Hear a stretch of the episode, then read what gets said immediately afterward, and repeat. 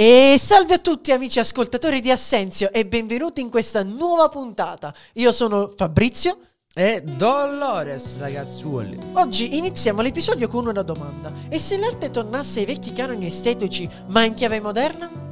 Ci la avete mai pensato? Ci avete mai pensato?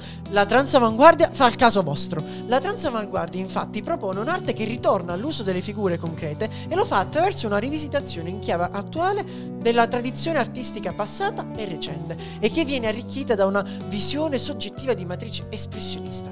Espressionista. Già. Con la transavanguardia torna ad emergere una pittura dal carattere fortemente espressivo che privilegia il fare pittorico, il colore, la tecnica e riporta questi caratteri all'attualità.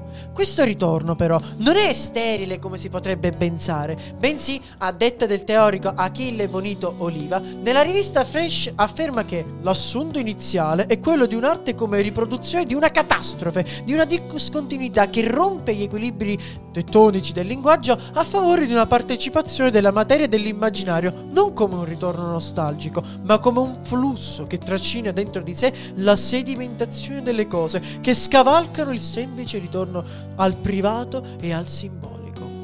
Ma la domanda sorge spontanea: chi è Achille Bonito Oliva? Questo simpatico classe 1968, come si è detto, nasce a Caggiano e il suo sogno è diventare un poeta.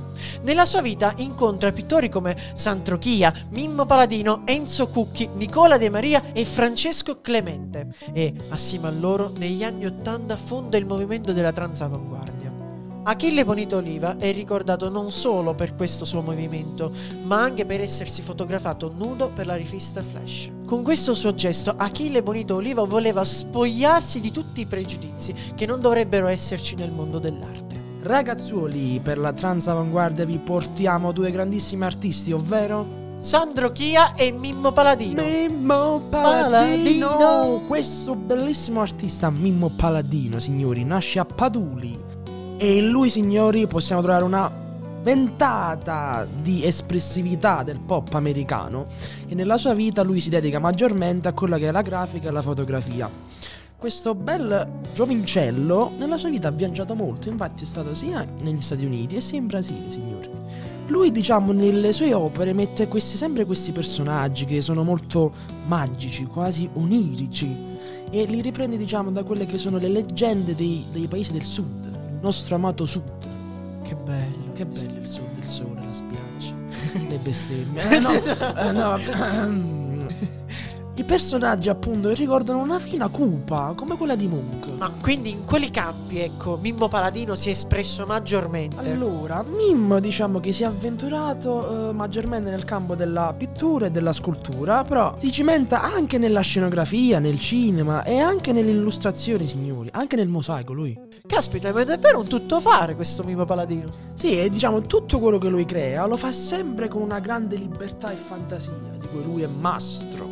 Ragazzi, quindi possiamo dire che le opere di Paladino sono importanti perché appunto rappresentano una perfetta fase di passaggio tra quella che è l'arte concettuale e quello che è il ritorno allo studio della figura classica. Ma mi hai proprio emozionato con questo Grazie, Mimmo Paladino. amore. È bellissimo. Senti, ma se volessi vedere qualche opera, dove devo andare? Devi andare al Museo Napoli 900 per andare ad ammirare le sue composizioni. Che bello. E Però poi ci sono opere anche a Roma, Bologna o Cagliari. La Ah, nostra abbiamo- amata Bologna. abbiamo una ampia gamma di scelta. Sì ragazzi, affrettatevi ad andare a vedere le sue opere in tutta Italia. Che bello, che bello. Come abbiamo detto già prima, uno dei grandi artisti della transavanguardia è Sandro Chia. E Luigi, cosa ci dice Oliva su questo artista? Oliva si esprimeva con queste parole quando parlava di Sandro Chie e diceva che pratica attraverso la pittura la teoria di una manualità assistita da un'idea, dalla messa in opera di un'ipotesi formulata attraverso la particolarità di una figura o di un segno. Sandro Chia però chi è davvero? Classe 1946, Chia nel 1969 si diploma all'Accademia di Belle Arti di Firenze, dove entra in contatto con le principali neoavanguardie europee e in seguito anche a quelle statunitensi. Sul finire degli anni 70, dopo varie esperienze di viaggio in Asia e in Europa, egli si convertirà al figuratismo e si inserirà naturalmente e automaticamente quindi alla transavanguardia. In un altro scritto, Achille Bonito Oliva ci teneva a sottolineare che Chia voleva ribadire che il ruolo della pittura fosse lo strumento di rappresentazione di una capacità espressiva dell'artista, fatta di memoria culturale e di velocità esecutiva. Tra le opere più importanti di Chia abbiamo Sinfonia incompiuta, che è anche la copertina di questo podcast, Close to the Ocean del 2006. In questi dipinti, soprattutto negli ultimi due, abbiamo una forte influenza di quella che era la vecchia pittura cubista, la vecchia pittura espressionista, la vecchia cultura futurista e, oserei anche dire, una piccola influenza dell'arte fleuve. Lo si intuisce molto bene se, ad esempio, se prendessimo alcune opere come la Damoiselle d'Avignon di Picasso o la danza di Matisse e le mettessimo a confronto, ad esempio, con Close to the Ocean, ci renderemmo subito conto della grande somiglianza stilistica.